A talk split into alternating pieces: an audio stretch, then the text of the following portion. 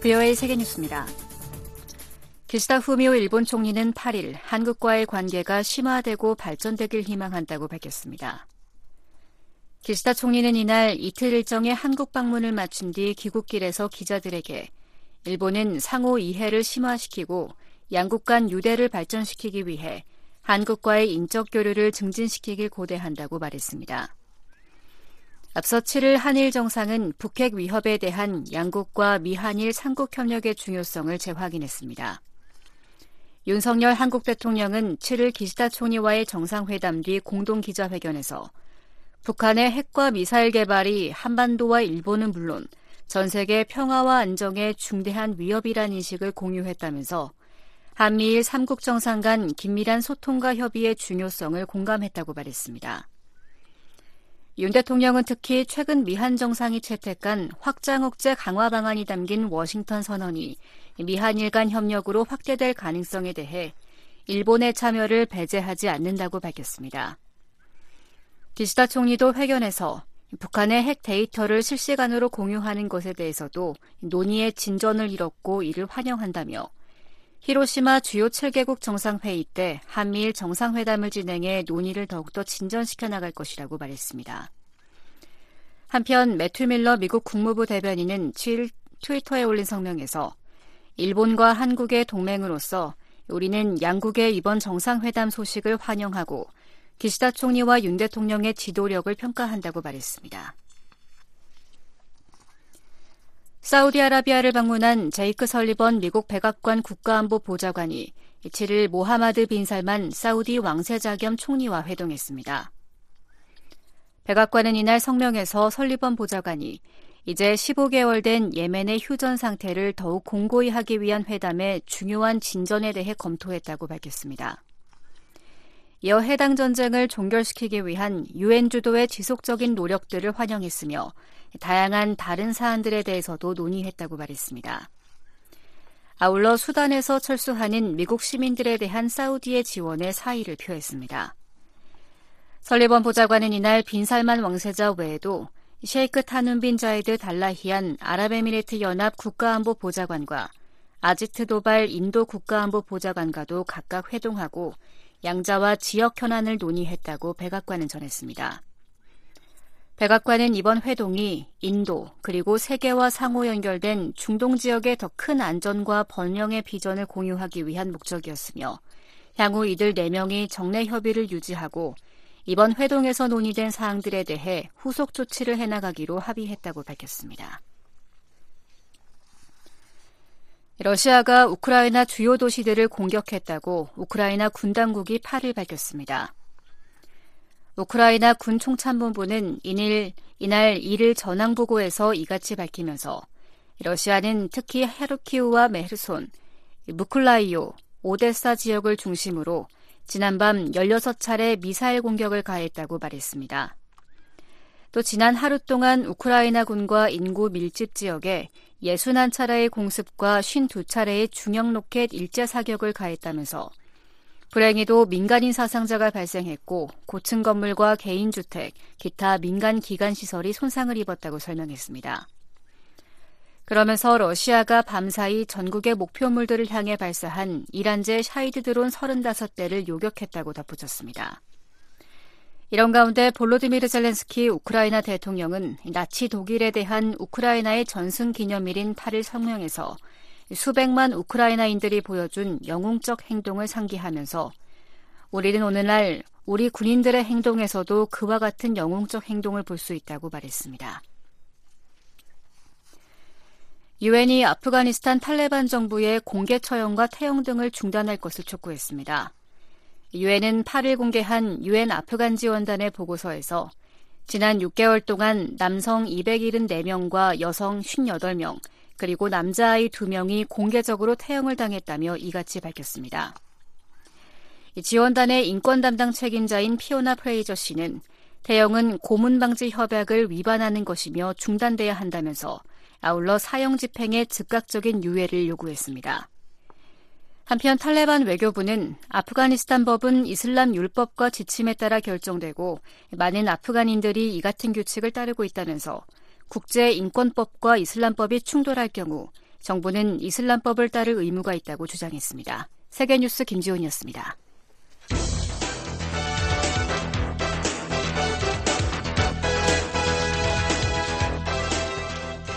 워싱턴 뉴스 광장.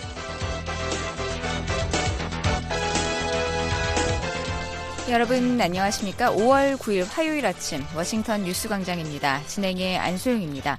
먼저 이 시각 주요 소식입니다. 윤석열 한국 대통령과 기시다 후미오 일본 총리가 7일 북한이 제기하는 위협을 거론하며 미한일 삼국 공조의 중요성을 강조했습니다. 한국과 일본의 셔틀 외교가 복원됨에 따라 고도화한 북한 핵 위협에 대응한 미한일 안보 협력이 한층 강화될 것으로 보입니다. 미국 국무부가 대북 제재를 성실히 이행하고 있다는 중국의 주장을 일축하고 대북 영향력을 행사할 필요가 있다고 강조했습니다. 예, 오늘 북한 날씨 대체로 맑겠습니다. 아침 최저 기온 0도에서 14도, 최, 고 기온 12도에서 27도가 되겠습니다. 바다의 물결은 동해 앞바다 0.5에서 1.5m, 서해 앞바다 0.5m로 일겠습니다. 첫 소식입니다. 한국의 윤석열 대통령과 기시다 후미오 일본 총리가 북한의 핵 미사일 위협에 대응하기 위한 미한일 삼국협력의 중요성을 재확인했습니다. 윤 대통령은 최근 미한 정상이 채택한 워싱턴 선언에 일본 참여 가능성을 배제하지 않는다고 밝혔습니다. 이조은 기자가 보도합니다. 윤석열 한국 대통령과 기시다 후미오 일본 총리가 7일 북한이 제기하는 위협을 거론하며 미한일 삼국 공조의 중요성을 강조했습니다. 윤 대통령은 이날 용산 대통령실에서 한일 정상회담 후 공동 기자회견을 열고 이같이 밝혔습니다. 저와 기시다 총리는 북한의 핵과 미사일 개발이 한반도와 일본은 물론 전 세계의 평화와 안정에 중대한 위협이라는 인식을 공유하였습니다. 윤 대통령은 이어 이에 대응하기 위해 한미일 3자 간 협력이 기묘한 상황에서 곧 다가올 G7 정상회의 계기에 3자 정상회담 등 한미일 3국 정상 간 긴밀한 소통과 협의가 매우 중요하다는 데 의견을 같이 했다고 전했습니다. 윤 대통령과 기시다 총리는 북한 미사일 경보 정보에 대한 미한일 실시간 공유 시스템 구축 의지도 재확인했습니다. 작년 11월 프놈펜 한미일 3국 정상회담에서 합의된 북한 미사일 경보 정보의 실시간 공유와 관련해서 실현 방안에 대해 당국 간 논의가 진행되고 있음을 환영하고 앞으로도 한미일 3국 간 안보 협력을 이어나가기로 하였습니다. 기시다 총리도 이날 회견에서 북한의 핵 데이터의 실시간 공유에 대해서도 논의의 진전을 이뤘고 이를 환영한다며 히로시마 주요 7개국 G7 정상회의 때 한미일 정상회담을 진행해 논의를 더욱더 진전시켜 나갈 것이라고 밝혔습니다. 그러면서 북한과의 대화의 채널은 열려 있다는 것에 변함은 없다고 밝혔습니다. 또 납치 문제에 대해서도 윤석열 대통령이 다시 한번 강력한 지지를 표명해 주신 것에 대해 감사의 말씀을 전한다고 덧붙였습니다. 윤 대통령은 최근 미한 정상회담이 채택한 확장 억제 강화 방안이 담긴 워싱턴 선언이 미한일 간 협력으로 확대될 수 있는지에 대해선 일본 참여를 배제하지 않는다고 답했습니다. 저희 입장에서는 한미 간의 이 워싱턴 선언이 완결된 것이 아니고 계속 논의를 하고 또 공동 기획, 공동 실행을 해 나가는 과정에서 그 내용을 이제 채워 나가야 하는 입장이기 때문에 그 먼저 아, 이것이 궤도에 오르면 아, 또 일본도 아, 미국과 관계에서 준비가 되면은 이건 뭐 언제든지 같이 협력할 수 있는 문제라고 생각합니다. 그러면서 먼저 이것이 궤도에 오르고 일본도 미국과 관계에서 준비가 되면 이건 뭐 언제든지 같이 협력할 수 있는 문제라고 생각한다고 덧붙였습니다. 두 정상은 양국이 경제 안보 등 국제사회의 다양한 문제와 관련해서도 협력해 나가기로 했습니다. 윤 대통령은 오늘 정상회담에서 저와 기시단 총리는 보편적 가치를 공유하는 한일 양국이 안보, 경제, 글로벌 어젠다에 대응하는 과정에서 긴밀히 협력해 나가야 한다는데 다시 한번 뜻을 모았다고 밝혔습니다. 또 한일 관계 개선이 양국 국민에게 큰 이익으로 돌아온다는 점을 확인하고 앞으로도 더 높은 차원으로 양국 관계를 발전시켜 나가는데 합의했다고 덧붙였습니다. 아울러 우리 두 정상은 지난 3월 정상회담에서 합의된 외교안보 당국 간 안보 대화와 국가안보회의 간 경제 안보 대화, 그리고 재무장관 회의 등 안보 경제 분야의 협력체가 본격 가동되고 있음을 환영했다고 밝혔습니다. 특히 양국의 대표적 비우호 조치였던 소위 화이트리스트의 원상 회복을 위한 절차들이 착실히 이행되고 있음을 확인했다고 덧붙였습니다. 그러면서 우리는 인도태평양 지역의 전략적 중요성에 공감하면서 한국의 자유, 평화, 번영의 인도태평양 전략과 일본의 자유롭고 열린 인도태평양 전략의 추진 과정에서 긴밀히 협력하고 소통해 나가기로 했다고 전했습니다. 윤 대통령은 기시다 총리 초청으로 오는 19일 주요 7개국은 G7 정상회의 참석차 일본 히로시마를 방문할 예정이라고 밝혔습니다. 그러면서 우리 두 정상은 히로시마 평화공원에 있는 한국인 원폭 희생자 위령비를 함께 찾아 참배하기로 했다고 전했습니다. 기시다 총리는 저희 한일 간의 셔틀 외교는 계속된다고 강조했습니다. 이어 2주 후에는 히로시마에서 윤석열 대통령을 맞이하게 된다며 히로시마 G7 정상회의에서도 의제가 될 국제사회의 다양한 과제에 대해서 긴밀하게 협력하기로 했다고 밝혔습니다. 윤 대통령은 이번 기시다 총리의 방안을 통해 정상 간 셔틀 외교 복원 그리고 양국 관계 정상화가 이제 궤도에 오른 것으로 평가한다고 밝혔습니다. 이어 기시다 총리와의 우위와 신뢰를 바탕으로 새로운 미래를 향해 한층 더 깊어진 양국 간 협력을 추진해 나갈 것이라며 형식에 구애받지 않고 계속 긴밀하게 소통하고 협력해 나갈 것이라고 강조했습니다. 윤 대통령은 강제징용 해법에 대한 정부의 방침이 바뀔 것이냐는 질문에는 바뀌지 않는다라며 우리가 발표한 해법은 1965년 청구권 협정과 2018년 법원의 판결을 동시에 충족하는 절충안으로서 법적 완결성을 지닌 유일한 해결책이라고 답했습니다. 한편 윤 대통령은 후쿠시마 오염수 문제와 관련해 한국 전문가들의 현장 시찰 파견에 합의했다고도 밝혔습니다. 이날 한일 정상회담은 두 정상의 소수의 참모가 배석하는 소인수 회담과 양측 인원을 늘린 확대 회담 순서로 진행됐습니다. 한일 양자회담은 지난해 9월 뉴욕과 11월 푸놈펜, 올해 3월 도쿄에 이어 이번이 네 번째입니다. 기시다 총리는 이날 한국 방문 첫 일정으로 서울 국립현충원을 방문했습니다.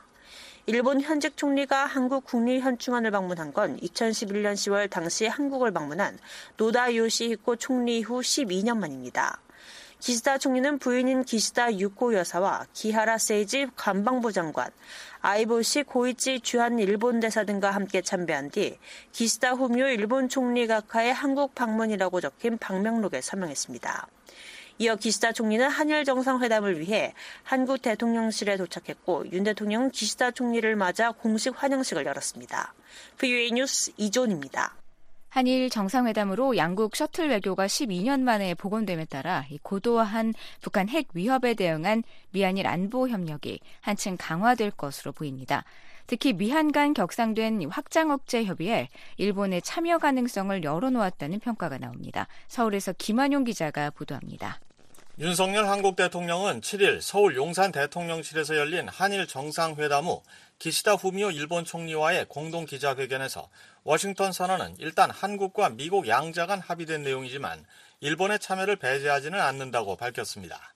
윤 대통령은 미한 정상 간 워싱턴 선언이 완결된 것이 아니고 계속 논의하고 공동 기획, 공동 실행을 해나가는 과정에서 내용을 채워나가야 한다며 먼저 이것이 궤도에 오르면 또 일본도 미국과 관계에서 준비가 되면 언제든지 같이 협력할 수 있는 문제라고 생각한다고 말했습니다. 미한 정상이 핵 협의 그룹 NCG 신설에 합의한 데 이어 확장 억제 논의에 일본의 참여를 배제하지 않겠다고 밝힌 겁니다. 조 바이든 미국 대통령과 윤 대통령은 지난달 26일 백악관 정상회담에서 NCG 신설 등 미국의 한국에 대한 확장 억제 강화 방안을 담은 별도 문서인 워싱턴 선언을 채택한 바 있습니다.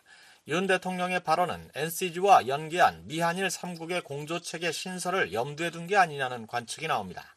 한국 대통령실 고위 관계자는 이에 대해 미얀 NCG가 정착되고 활성화된 이후 미한일 간 확장 억제에 대한 논의를 추가적으로 진행할 수 있다는 이야기라고 신중한 입장을 보였습니다. 또 지금 막 만들어 놓은 미한 NCG 자체를 3자나 4자 협의체로 확대한다는 의미는 아니라고 설명했습니다. 박원곤 이화여대 북한학과 교수는 미한 NCG 신설 합의는 양국이 확장 억제 협의 수준을 격상시킨 결과라며 북핵 위협에 노출돼 있는 일본도 이 같은 협의에 참여할 필요성이 부각되고 있는 상황이라고 진단했습니다. 일본 정부는 2010년부터 운영 중인 미일 확장 억제 대화를 통해 미국이 일본에 제공하는 확장 억제 관련 협력 방안들을 논의해 왔습니다. 그러나 미 행정부가 특정 동맹국을 상대로 한 핵 억제 실현 계획을 담은 별도 문서를 작성하고 관련 기구까지 두기로 한 건 워싱턴 선언과 미한 NCG가 처음입니다. 박 교수는 미국이 NCG를 통해 북핵 위협에 대응한 높은 수준의 작전 계획을 한국과 공유할 협의 통로를 만든 건데 일본이 함께하려면 미한일 안보 협력이 동맹에 버금가는 수준으로 고도화해야 가능할 것이라고 말했습니다. 그걸 통해서 한미가 전략 전술, 실질적으로 훈련 교육까지 같이 가겠다는 게 한국의 목표거든요. 한미가 합의한 수준까지로 가려면 이거는 한미일의 삼각 동맹 정도가 돼야 가능한 일이에요. 윤 대통령도 공동 기자회견에서 양국은 북핵 위협에 함께 노출돼 있고 그 어느 때보다 안보 협력이 중요한 상황이라며 일본과의 협력 수준을 높여야 할 필요성을 강조했습니다. 오사카 한국 총영사를 지낸 조성열 북한 대학원 대학교 교수는 NCG가 3자 협의체로 가기엔 한일 간 신뢰와 군사협력 수준이 더 높아져야 한다며 북핵 위협에 대응한 미한일 공조 강화의 필요성이란 측면에서 NCG 이슈가 미한일 안보협력 강화의 명분이 될 것으로 내다봤습니다.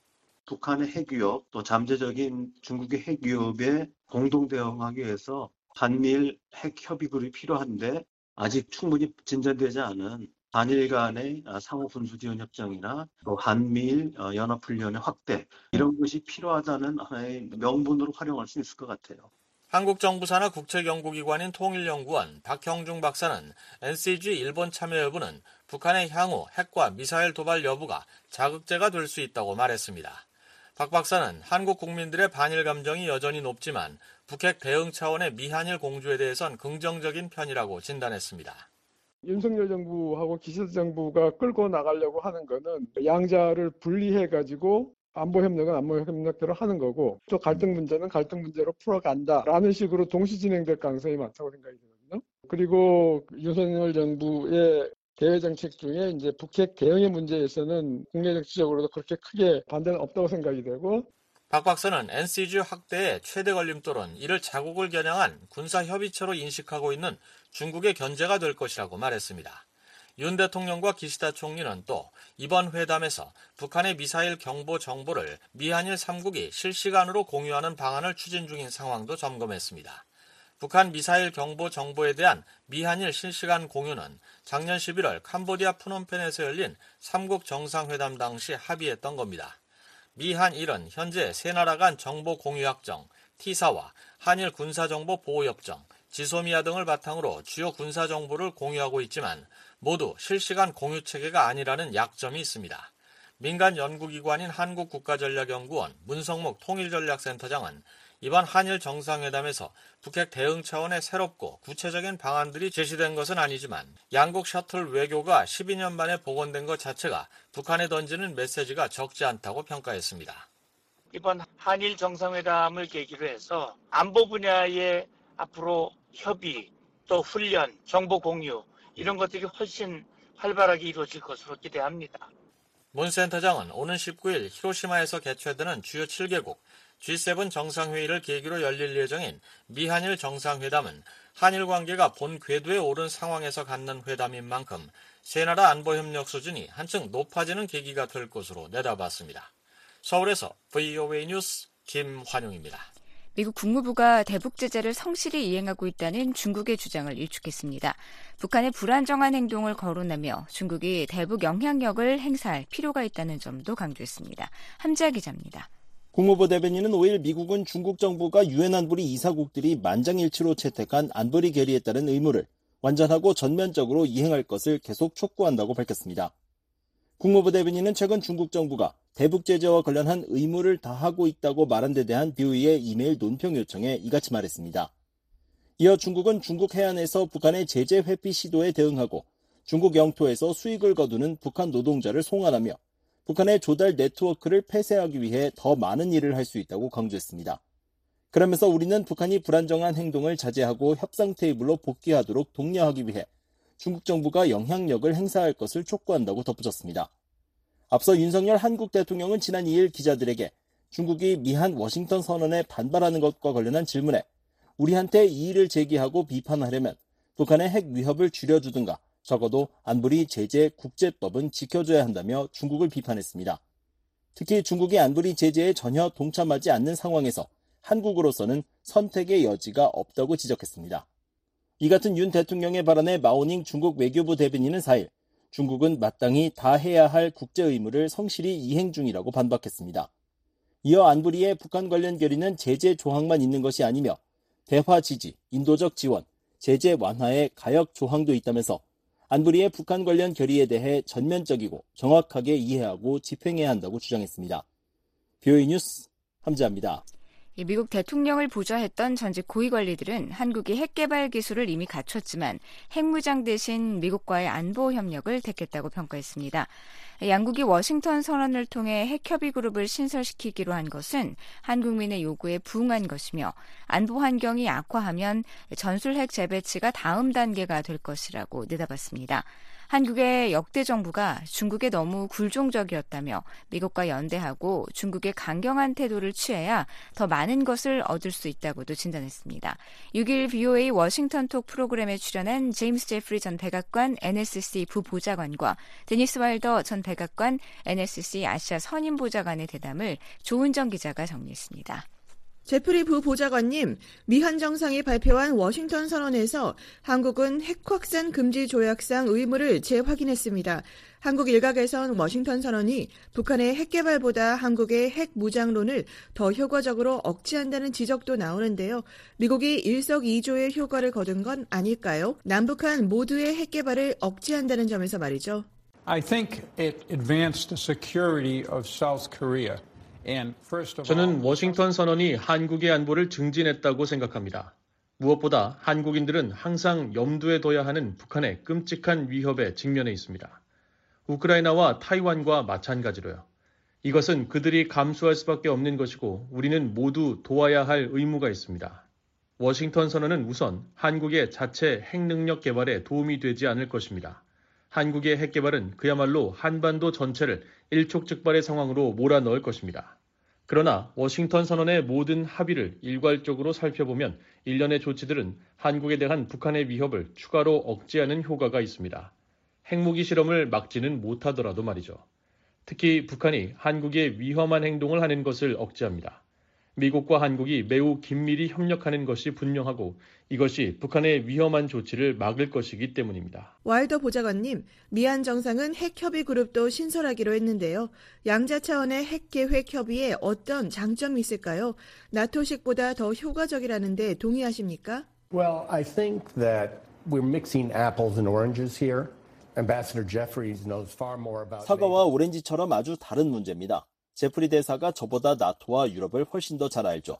하지만 나토 핵 기획 그룹은 1960년대에 만들어진 합의였습니다. 미한 간에는 21세기식 합의가 이루어진 것입니다. 억지력을 강화하는 방식으로 우리의 핵 계획을 한국과 더 많이 공유할 것이라는 양자간 결정입니다. 우리가 실제로 계획을 가지고 있다는 것이 한국인들을 안심시킬 것입니다. 북한이 한국이나 미국의 핵 공격을 위협하는 불행한 날이 온다면 말입니다. 이것은 매우 현대적인 합의입니다. 물론 한 나라와만 협의할 때는 더 높은 단계의 기밀 정보를 취급할 수 있을 것입니다. 저는 이런 협의체를 창설하고 한국을 안심시키는 것이 정말 중요하다고 생각합니다. 정상회담에서 말한 것처럼 미국의 철통 같은 방위 공약으로 말입니다. 그것이 워싱턴 선언이 보여주려는 것입니다. 제프리 부 보좌관님, 현재 미국은 한국, 일본과 각각 군사 동맹을 맺고 있는데요. 미국은 궁극적으로 미한일 삼각 동맹을 최선의 형태로 봅니까? Dennis and I dealt with this uh, 15 years ago in the Bush administration. We have 와일더 전 부장관과 제가 15년 전 부시 정부에서 이 문제를 다뤘습니다. 미국은 나토와 달리 아시아의 바퀴의 중심축과 바퀴살 방식의 동맹 체계를 구축하고 있습니다. 미국을 중심으로 동맹국과 바퀴살처럼 1대1 관계를 맺는 것이죠. 비공식이지만 실질적인 관계를 맺고 있는 타이완을 비롯해 호주와 태국, 필리핀, 한국, 일본 등이 그렇습니다.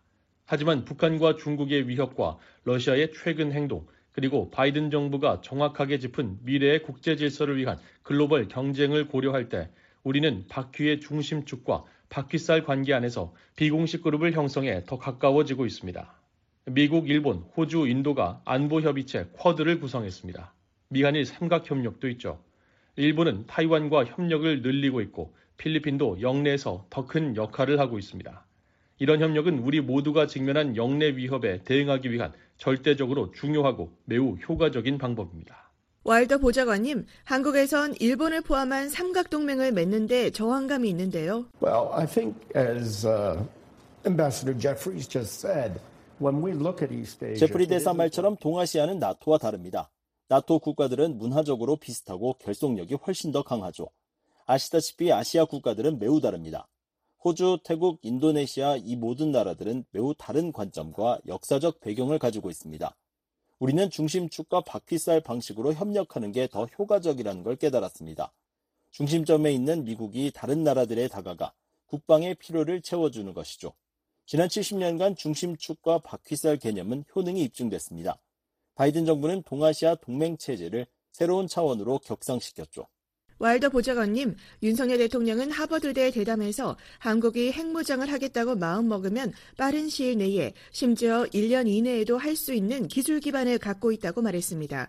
한국이 1년 내에 핵무장을 하는 게 가능합니까? 왜 한국의 기술적 역량에 대해 언급했을까요? Well, first of all, he stated a fact, um, and he stated the truth. Uh, 윤 대통령은 사실을 말했고 진실을 말했습니다. 핵무기 한 기를 만들기 위해선 우라늄 농축 순도를 35%, 80%, 90%로 계속 높여야 합니다. 일반 상업용 원자로에서는 20%까지 농축하는데 전기 생산엔 그 정도만 필요하기 때문입니다. 한국에는 24기의 원자력 발전소가 있습니다. 원자로 보유 숫자로는 한국이 세계 5위죠. 누군가가 폭탄에 넣을 핵물질을 얻기 위해 우라늄을 80%, 90%까지 농축하겠다고 결심하면 역량은 충분합니다. 또 다른 방식은 플루토늄으로 핵무기를 만드는 것인데 상업용 원자로는 플루토늄도 생산합니다. 따라서 한국은 우라늄이나 플루토늄을 이용해서 핵폭탄을 만들 수 있습니다. 1년은 비현실적인 기대가 아닙니다. 윤 대통령의 의도에 대해선 그의 마음속을 들여다볼 수 없기 때문에 확실히는 모르겠습니다.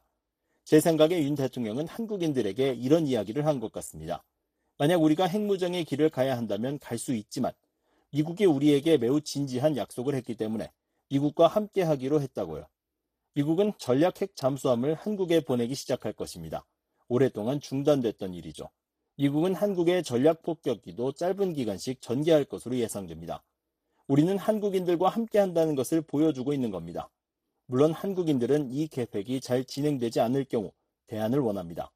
윤 대통령은 대안도 추구할 수 있지만 NPT 의무를 지키겠다고 밝힌 것입니다. 제프리 부 보좌관님, 한국인들의 70%는 자체 핵무기를 갖기 원합니다.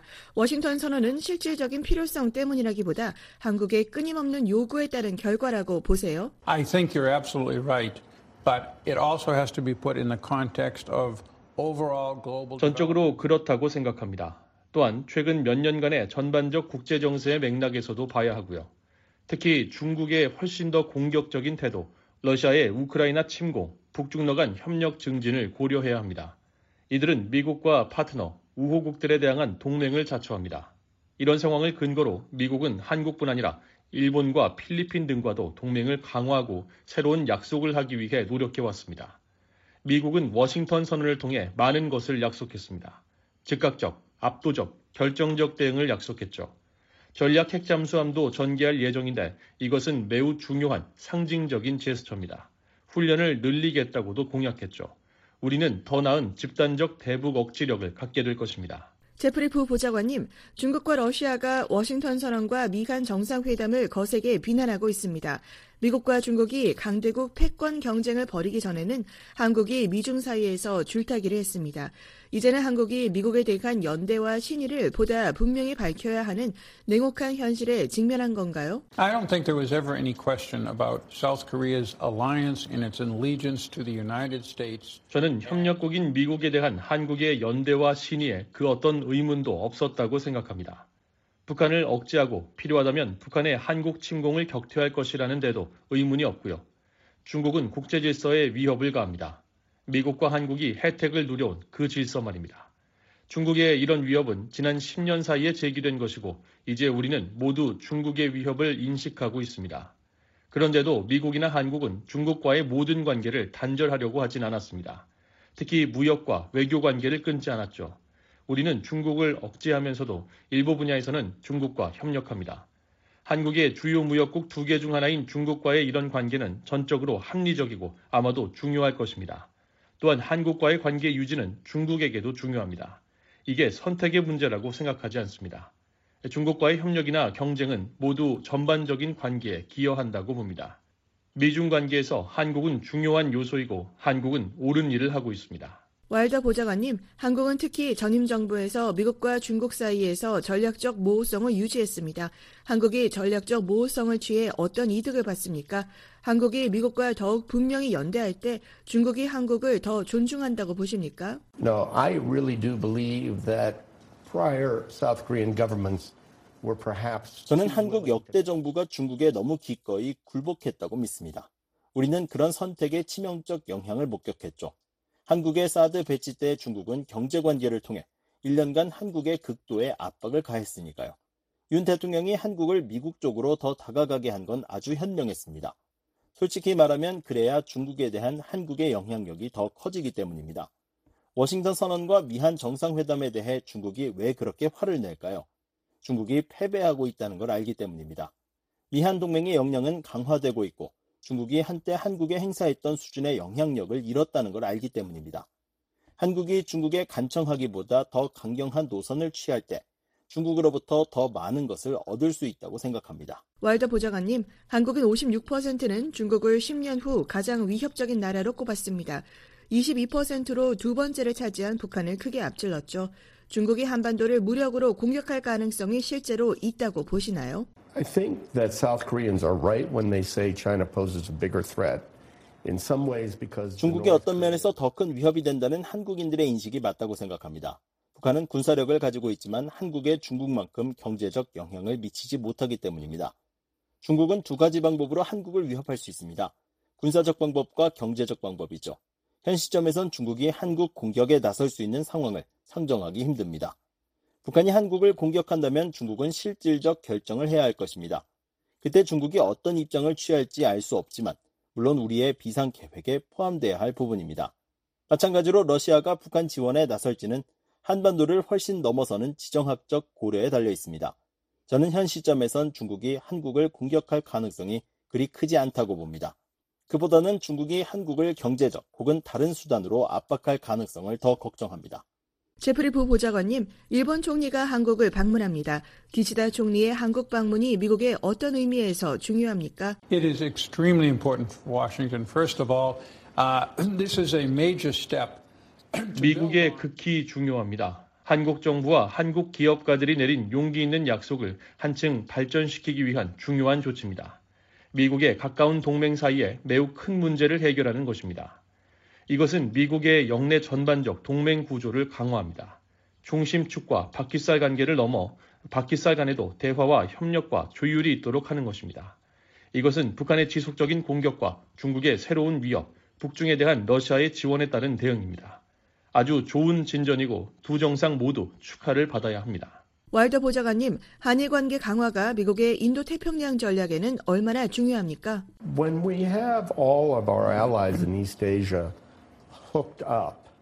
미국의 모든 동아시아 동맹이 서로 연결돼 정보를 공유할 때 우리는 더 강해지고 동맹도 강해집니다. 전력도 배가 되고요. 우리는 지금 아주 훌륭한 체계를 동아시아에 구축하고 있습니다. 이렇게 강력한 관계가 구축된 적이 있었나 싶습니다. 윤 대통령이 타이완 문제를 언급한 것은 매우 흥미로운 부분 중 하나입니다.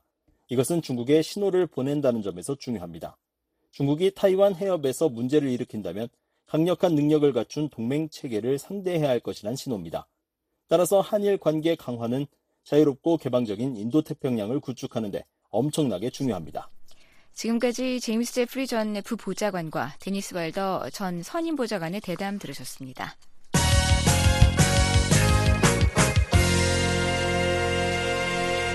납치 문제 해결에 대한 지원을 요청하기 위해 미국을 찾은 일본 방문단이 유엔 안보리에서 납치 문제를 논의하는 방안을 추진 중이라고 밝혔습니다. 피해자 전원 귀국이 성사될 때까지 대북 압박이 유지돼야 한다는 점도 강조했습니다. 자세한 소식입니다. 북한에 의한 일본인 납치 피해자 가족회와 북한 납치 일본인 조기 구출을 위한 행동하는 의원 연맹 소속 의원들이 지난 4일 3박 4일간의 미국 워싱턴 DC 일정을 마치고 기자회견을 열었습니다. 납북자 귀국을 기원하는 파란 리본을 가슴에 단 이들은 백악관의 커트 캠벨 인도태평양 조정관과 국무부의 웬디 셔먼 부장관, 대니얼 크리튼브링크 동아태 담당 차관보, 주일 미국 대사를 지낸 빌 해거티 상원의원, 테드 크루즈 상원의원 등을 잇따라 만나 조속한 납치 문제 해결을 위한 미국 측의 지원을 호소했다고 밝혔습니다. 북한 납치 일본인 조기 구출을 위한 행동하는 의원연맹 소속 야마타니 에리코 참의원은 특히 이번 방미의 가장 큰 성과로 미국 정부가 유엔 안전보장이사회에서 관련 문제가 공식 논의될 수 있도록 지원하겠다는 의사를 표한 것이라고 말했습니다. またシャーマン国務副長官も先ほども申しましたけれども国連安保理の 웬디 셔번 부장관이 일본이 납치 문제를 포함해 북한의 인권 유린 문제를 유엔 안보리 공식 논의 안건에 추가해달라는 대표단 요청에 그 문제를 위해 모든 것을 다해 일하겠다고 답했다는 설명입니다. 납치 문제 담당상을 역임했던 야마타니 참의원은 납북자 문제 해결에 대한 일본의 정책과 의지를 미국 관리와 의원들에게 전달했고 이에 대한 전폭적인 협력 의사도 확인했다고 말했습니다. 1977년 13살 때 납북된 이후 일본이 납치 피해자의 상징이 된 요코타 메구미 씨의 남동생인 요코타 다큐와 납북 피해자 가족회 대표는 피해자 전원이 부모 세대가 살아계시는 중에 집으로 돌아와 더 이상의 비극을 막아야 한다고 역설했습니다. 요코타 대표는 이를 위해 미국을 찾았다며 미국 당국자들에게 북한이 피해자 전원을 귀국시킨다면 대북 인도적 지원을 반대하지 않을 것이지만 그 전까지는 대북 압박을 유지해 줄 것을 요청했다고 말했습니다. 私たちはすべてのお会いする方々に一つポイントも加えてお伝えしています。それは私たちは 면담한 모든 관리와 의원들에게 북한이 납치 문제를 해결하기 전까지는 절대로 제재를 완화해서는 안 되며 김정은은 납치 문제를 해결하지 않으면 앞으로 나아갈 수 없다는 것을 알아야 한다는 설명입니다. 요코타 씨는 또한 이전 정부와 달리 북한 인권 문제를 중시하는 윤석열 한국 정부와 협력의 폭이 넓어진 것은 고무적이라고 말했습니다. 한국이 처음으로 북한 인권 보고서를 공개하고 국제 무대에서 북한의 인권 문제를 언급하는 등 관련 문제에 있어 이전 정부와 현저히 다른 시각을 보이고 있다는 겁니다. 니시오카 스토무 북한에 납치된 일본인을 구출하기 위한 전국협의회 회장도 한국과의 새로운 기회를 만들어낼 수 있게 됐다며 기대감을 표했습니다.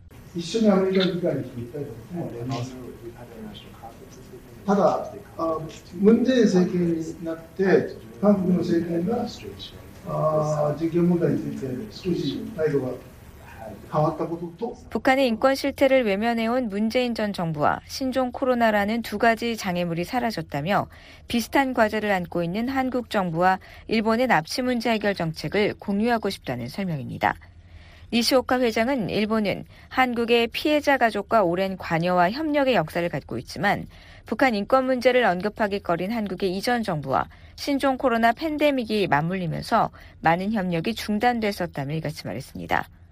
일본은 지난 1970년대와 1980년대 발생한 북한에 의한 자국 민 납치 문제 해결을 정부의 최우선 과제 중 하나로 내세우고 있습니다. 일본은 아베 신조 전 총리 때부터 김정은 북한 국무위원장과의 조건 없는 정상회담을 통한 납치 문제 해결을 추진해왔지만 북한은 이에 응하지 않고 있습니다. 현재 일본 정부가 파악하고 있는 납북 일본인 피해자는 17명이며 이들 가운데 5명은 2002년에 귀환했습니다. 일본 정부는 아직 12명이 집으로 돌아오지 못했다는 입장이지만 북한은 일본인 납치 피해자가 13명뿐이라며 5명은 일본으로 돌아갔고 8명은 사망해 납치 문제는 이미 종결된 사안이라고 주장하고 있습니다. BOA 뉴스 안소영입니다. 북한 서해 초도 인근 해상에서 또다시 불법 한적 정황이 포착됐습니다. 올해 총 38건으로 불과 5개월 만에 지난 한 해 전체 건수를 넘겼습니다. 함지아 기자가 보도합니다. 3일 북한 서해 초도 북쪽 3km 지점을 촬영한 플래닛랩스의 위성 사진에 나란히 붙어 있는 선박 3척이 보입니다. 길이 105m 선박 2척이 약 40m 길이의 선박을 사이에 둔 채 선체를 맞대고 있습니다. 유엔 안보리 대북제재위원회 등이 지적한 전형적인 불법 환적 장면과 일치합니다.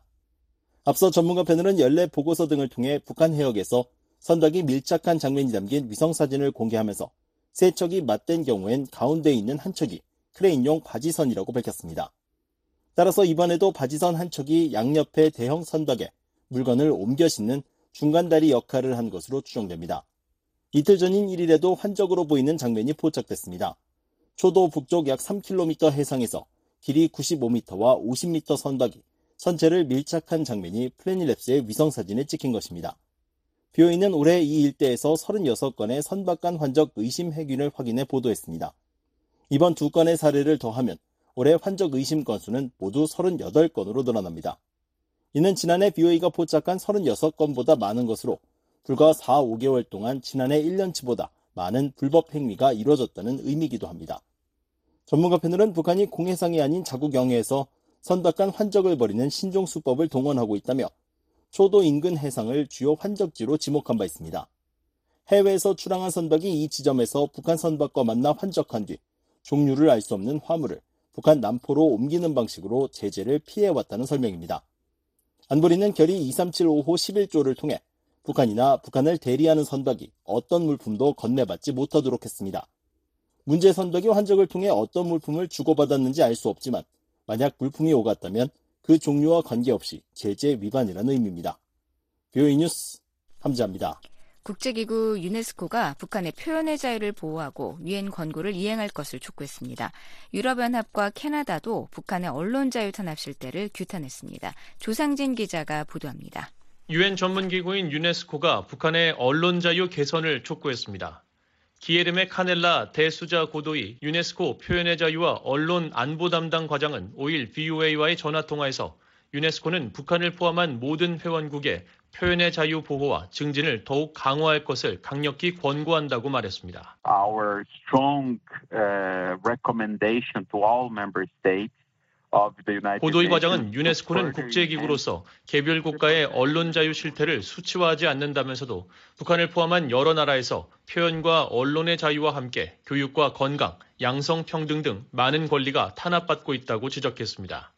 그러면서 북한 내 언론의 자유를 보호하고 억압 실태를 개선하기 위해서는 북한 당국이 국제사회의 권고를 따라야 한다고 지적했습니다. First, it's very important to follow the recommendations of the Committee on Civil and Political Rights. 고도희 과장은 북한이 유엔의 시민적, 정치적 권리위원회의 권고를 따르고 표현의 자유를 처벌 대상에서 제외하는 것이 매우 중요하다면서 그것은 형법으로 표현의 자유를 규제하지 않는 것이라고 설명했습니다. 그러면서 이것은 언론인의 수감이라는 하나의 큰 문제를 많이 감소시킬 것이라고 강조했습니다. 고도희 과장은 유네스코는 언론의 중요성과 의무에 대한 행동 계획을 이행할 것을 북한을 포함한 모든 회원국에 권고하고 있다고 말했습니다. 그러면서 북한을 포함한 전 세계의 국가들은 표현의 자유를 제한하지 말고 언론인에 대한 안전 보장과 범죄 예방, 법적 조치의 최소화 등 구체적 정책 권장 사항을 이행해야 한다고 강조했습니다. 유네스코는 교육과 과학, 문화 분야를 다루는 유엔 산하 전문 기구로 유엔은 지난 1993년 12월 유네스코의 권고로 매년 5월 3일을 세계 언론 자유의 날로 선포했습니다. 유엔 등 국제 무대에서 북한 인권 문제 제기에 앞장서온 유럽연합 EU도 세계 언론 자유의 날을 맞아 북한의 언론 자유 실태를 비판했습니다. 피터 스타노 EU 대변인은 5일 BOA의 관련 논평 요청에 유럽연합의 입장은 지난 4월 유엔 인권이사회가 채택한 북한 인권 결의안에 반영돼 있다면서 이 결의안은 북한 내 온라인과 오프라인 모두에서 국경에 관계없이 모든 종류의 정보와 아이디어를 찾고 받고 전달할 자유를 포함한 의견과 표현, 결사의 자유에 대한 권리가 부정되고 있는 것을 가장 강력한 용어로 규탄했다고 말했습니다. 그러면서 세계 언론 자유의 날을 맞아 자유롭고 독립적이며 다원적인 언론은 회복력 있고 건강한 민주주의를 위해 필수적이라고 밝힌 지난 3일 호세프 보렐 EU 외교안보 정책 고위 대표의 발언을 상기시키면서 언론과 표현의 자유가 북한 인권에 매우 중요하다는 점을 강조했습니다. 스타노 대변인은 북한 내 언론 자유 부재는 북한 정부가 주민들의 생활 여건을 해결하기보다 대량 살상 무기 구축에 자원의 우선순위를 두는 등 다른 기본적인 인권을 부정하고 있다는 척도 중 하나라고 지적했습니다. 그러면서 북한의 언론 자유 향상과 인권 개선을 위한 조치와 관련해 유엔의 여러 활동을 지지한다고 밝혔습니다. 스타노 대변인은 이유는 북한 정부가 모든 유엔 특별 절차 임무 수임자들과 전면적으로 협력할 것을 촉구하는 인권 이사회에 동의한다면서 여기에는 의사 표현의 자유 특별 보고관과 북한 인권 특별 보고관이 포함된다고 말했습니다.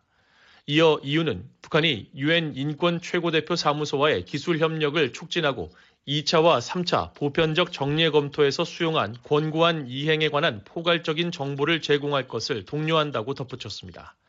그러면서 이유는 이러한 분야에서 건설적인 진전에 기여할 준비가 돼 있다며 그 사이에 이유는 표현과 의견의 자유에 대한 심각한 침해에 대해 계속해서 지적할 것이라고 강조했습니다. 세계 언론 자유의 달을 맞아 관련 성명을 발표한 캐나다 정부도 언론 자유는 민주사회의 초석으로 인권 보호에 필수적이라면서 북한의 언론 자유 탄압과 인권 침해를 비판했습니다. 제임스 이메뉴얼 완키 캐나다 외무부 대변인은 5일 BOA의 관련 서면 질의에 캐나다는 지속적으로 북한의 인권 침해를 규탄하고 북한이 조직적인 인권 침해 문제를 해결할 것을 촉구했으며 북한의 인권 침해에 대한 국제적 조치를 지원하기 위해 모든 기회를 활용했다고 밝혔습니다. 그러면서 우리는 유엔 인권이사회와 유엔 총회 제3위원회에서 북한의 인권 상황에 대한 우려를 제기하는 결의안들을 계속 지지하고 있으며 북한 인권 특별보고관의 활동도 지지한다고 강조했습니다. 앞서 북한은 국제 언론 감시 단체인 국경 없는 기자회가 3일 발표한 2023 세계 언론 자유 지수 보고서에서 전 세계 180개국 가운데 꼴찌를 기록해 전 세계에서 언론 자유가 가장 열악한 국가로 지목된 바 있습니다. 보고서는 북한 내에서 인터넷 통제와 휴대전화 감시, 언론인에 대한 체포와 처형 등 언론 자유가 당국에 의해 체계적으로 유린되고 있다고 지적했습니다. 지난해에도 180일을 기록한 북한은 RFS가 관련 조사를 시작한 지난 2002년 이래 지속적으로 최하위권에 머물면서 언론 자유 탄압 실태가 전혀 개선되지 않고 있는 것으로 나타났습니다. VOA 뉴스 조상진입니다.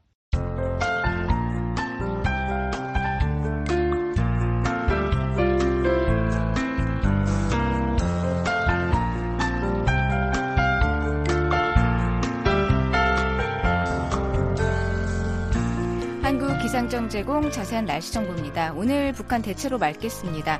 아침 최저 기온 0도에서 14도, 낮 최고 기온 12도에서 27도 분포 보이겠습니다.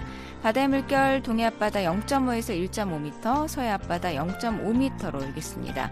계속해서 지역별 날씨입니다. 함경 남북도 맑겠습니다. 평양 아침 최저 10도, 낮 최고 기온 22도, 안주 최저 9도, 낮 최고 17도, 영덕 최저 11도, 낮 최고 25도, 신의주 최저 13도, 최고 23도가 되겠습니다.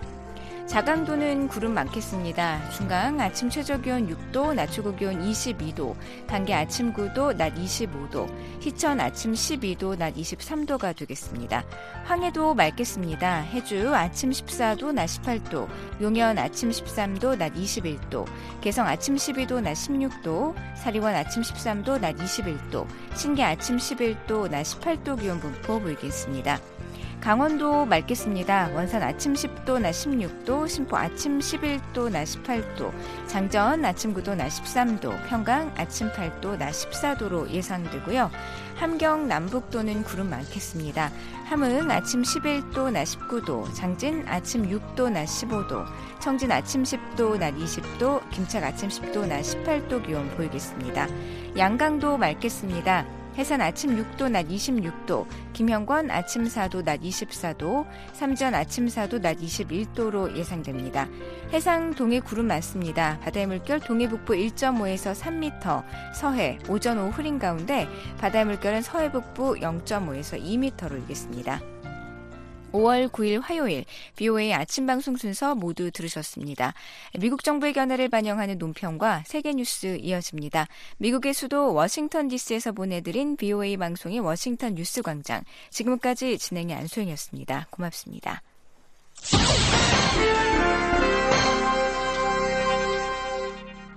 미국 정부의 견해를 반영하는 논평입니다. 2013년 4월 16일 시리아 내전이 시작된 지 2년이 조금 지난 상황에서 최소 41명의 민간인이 목숨을 잃었습니다. 이들 희생자들은 정권이 파놓은 구덩이에 한 명씩 들어가라는 지시에 따라 눈을 가리고 총살당했습니다. 희생자들은 군인이 아니라 다마스쿠스 교회의 타다문에 사는 민간인들로 정치적으로 중립적이었고 형식상 바샤르 알 아사드 정권의 보호 아래에 있었습니다. 이러한 끔찍한 살인은 비디오에 의해 기록됐습니다. 이 같은 잔혹 행위가 정권의 손에 이루어졌음에는 의심의 여지가 없습니다. 또 시리아 군사정보국 227 지부의 일원인 암자드 유세프가 그 책임자라는 것도 분명합니다. 토니 블링컨 미 국무장관은 아사드 정권은 수많은 만행을 저질렀고 그중 일부는 전쟁 범죄와 반인륜 범죄 수준이라고 말했습니다. 그러면서 시리아 타다문에서 발생한 대학살도 그 중 하나라고 말했습니다.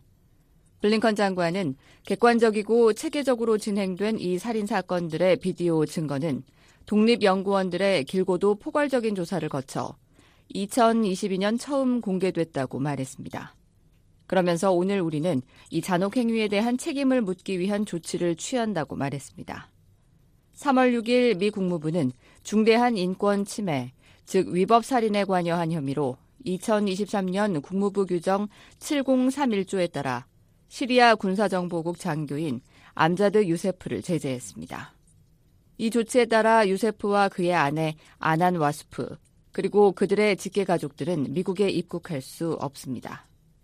블링컨 장관은 미국은 타다문 대학살의 희생자들과 생존자들 그리고 아사드 정권이 자행한 많은 다른 대량 학살의 희생자들을 기억하고 기린다고 말했습니다.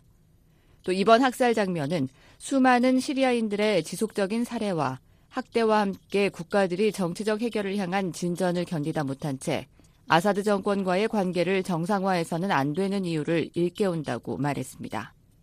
이어 블링컨 장관은 우리는 시리아에서 자행되고 있는 인권 침해와 학대에 대한 결과가 있도록 시리아 주도의 국제적인 노력을 계속 지원할 것이라고 말했습니다. 그러면서 시리아 국민들에게 저지른 범죄, 인권 유린, 학대에 대해 책임을 묻고 정의를 세우는 것은 시리아와 이 지역의 안정적이고 공정하며 지속적인 평화를 위해 필수적인 요소라고 강조했습니다. 미국 정부의 견해를 반영한 논평이었습니다. BOA 방송은 www.voakorea.com으로 접속하시면 다시 들으실 수 있습니다. 다시 듣고 싶은 프로그램이나 방송 원고를 보기 원하시는 분은 www.voakorea.com을 방문하시기 바랍니다.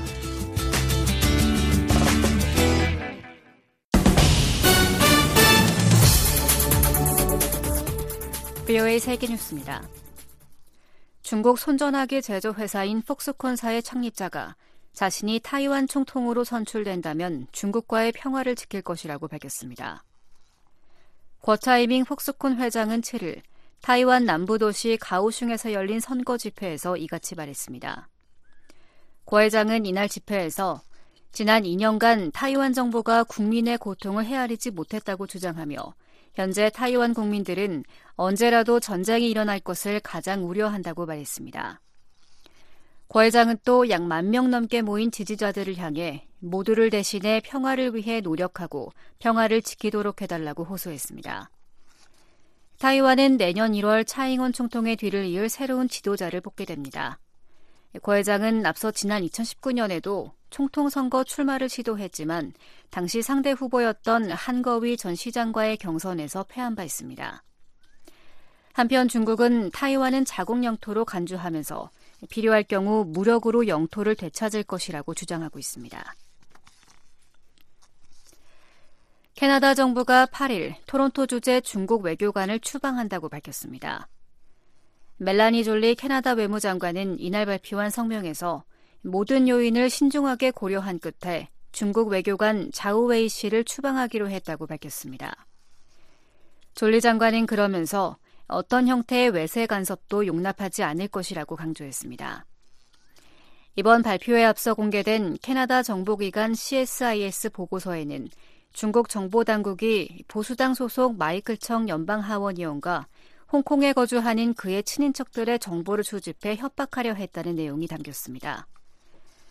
캐나다 일간지 글로브 앤 메일은 자오 씨가 청의원의 정보 수집에 관여했다고 전했습니다.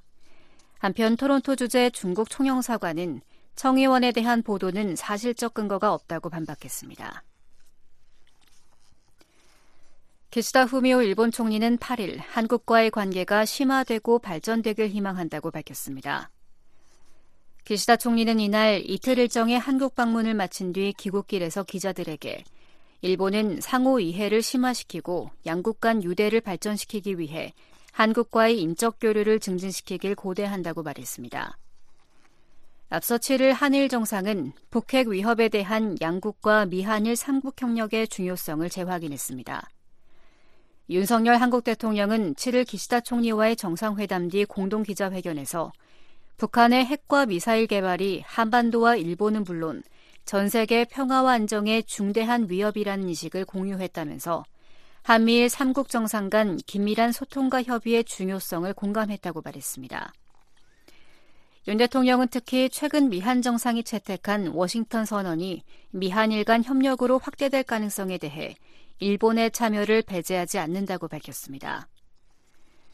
기시다 총리도 회견에서 북한의 핵 데이터를 실시간으로 공유하는 것에 대해서도 논의의 진전을 이뤘고 이를 환영한다며 히로시마 주요 7개국 정상회의 때 한미일 정상회담을 진행해 논의를 더욱더 진전시켜 나갈 것이라고 말했습니다.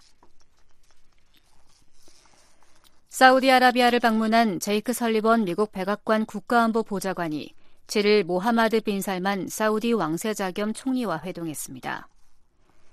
백악관은 이날 성명에서 솔리번 보좌관이 이제 15개월 된 예멘의 휴전 상태를 더욱 공고히 하기 위한 회담의 중요한 진전에 대해 검토했다고 밝혔습니다.